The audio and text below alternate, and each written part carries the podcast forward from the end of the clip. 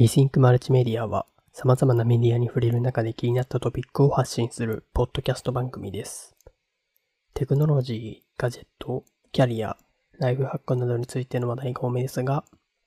お便りにて随時話題の提供を募集していますので、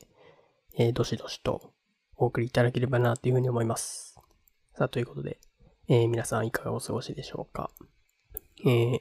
今日は土曜日なんですが、一日中特に予定もなかったので、今日は家で自分は過ごしていたんですけど、えー、まあ、そういった時には大抵家で読書をしたりだとか、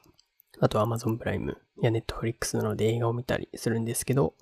今日は Amazon プライムで2本映画を見ました。えー、最初に見た映画は、時をかける少女という映画です。これは非常に有名な映画なので、ご存知の方も多いと思うんですが、僕自身も何回か見たことはあったのですが、あの映画の夏の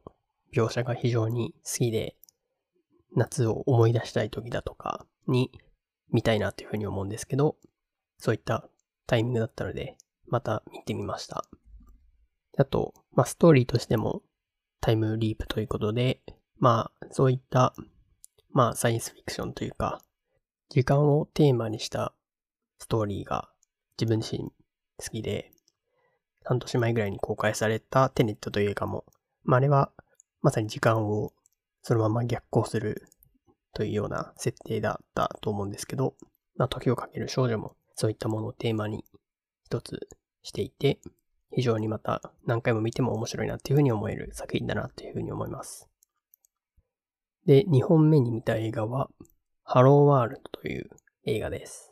これは初めて今回見たんですけど、まあ今まで Amazon プライムでなかなかプライム会員に見放題の解禁がされていなかったのですが、まあいつかされないだろうかなということを思って、逐一チェックをしていたんですけど、今日ふと見てみたら、プライム会員が見放題になっていたので、早速見てみたといった感じです。で、このハローワールドという映画は、映画館で上映されている時期から注目はしていたんですけど、というのも、漫画を最初の部分だけ読んだことがあって、まあその続きが気になるなということで、映画化されたということで、機会があれば見てみようかなというふうなことを思っていました。このハローワールドは、まあいわゆる仮想現実をテーマにしているもので、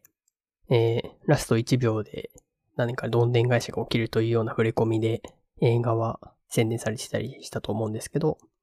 まあまさに今見終わったばっかりなんですけど、どんでん返しが起きて、で、最初は何が起こったのか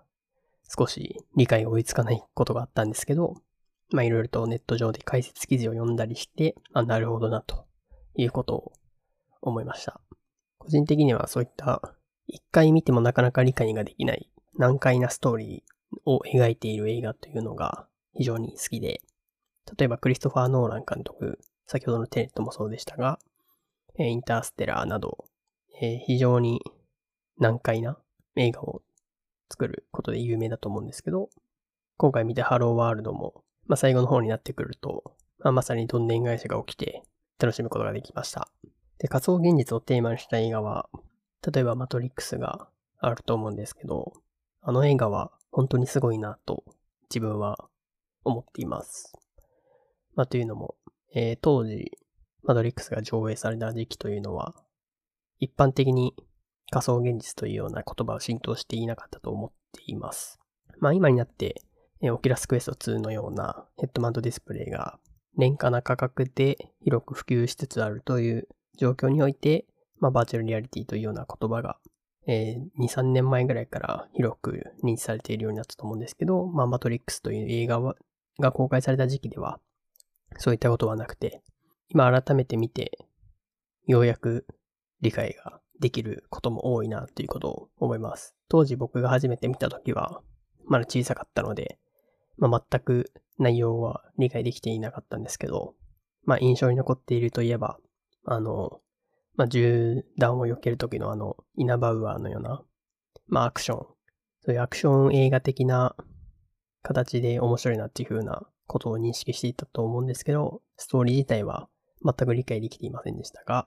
まあ今見ると理解ができるようになって、非常にすごい映画だということを思いました。で、マトリックスのすごかったところは、まあこの今我々が生きている世界自体が仮想現実であるのではないかというような、まあ、発想を、えー、世界中の人々に映画というプロセスで与えたいということかなというふうに思っています。まあ、こういう仮想現実の話をしているときに、ふと考えるのは、まあゲームの世界なんですけど、ゲームの世界にいる登場人物というのは、それを操るプレイヤー人間側からしたら単なるゲーム内のキャラクターに過ぎませんが、そういったゲームのキャラクターみたいな形で我々はこの現実世界に存在するのではないかということですね。今我々が生きている世界はビッグバンによって誕生したということが通説になっていますが、え、ゲームの世界で言うとそれは単なるスイッチを押して、押したということに言い換えられて、そういった世界というのは各個人の中で発生していて、スイッチが起動されたからそこに世界があるという考え方ですよね。今回見たハローワールドという映画は、まあ主人公がいて、えー、その主人公が生きている世界は、主人公からしたら現実な世界だったんですけど、まあ実はそこが仮想現実で、そこが仮想現実だよということを教えてくれた人が生きている世界が、実はそこもまた仮想現実で、本当の世界は、そのさらに外側にあったというような描かれ方をしています。で、もひょっとするとその最終的に現実世界として描写された世界も仮想現実かもしれないというような形で、いやまあまさに本当の現実世界って何なんだろうなとか、どこに存在するのかというようなことを考えさせられました。でこれは結構怖いなということを思うんですけど、えー、マトリックスの世界では、今我々が生きている世界というのが仮想現実で、知覚している世界というのは単なる脳に送り込まれた電気的な信号によって構成されていて、AI が暴走した世界の中で、生身の人間がその AI を AI の動力源として利用されていると。で、主人公は、その本当の現実というものを認識して AI に立ち向かっていくという物語でした。こういう仮想現実に関する話であったり映画っていうのは他にもたくさんあるとは思うんですけど、そういったことを考えるのは結構好きだったりするので、まあ、今後も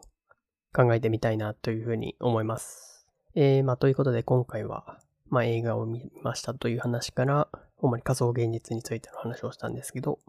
まあよろしければハローワールドという映画が今 Amazon プライムでは、プライム会員であれば見放題になっていると思いますので、えー、ぜひ見てみてください。えー、では、今日はこの辺にしたいと思います。最後までご視聴いただきありがとうございました。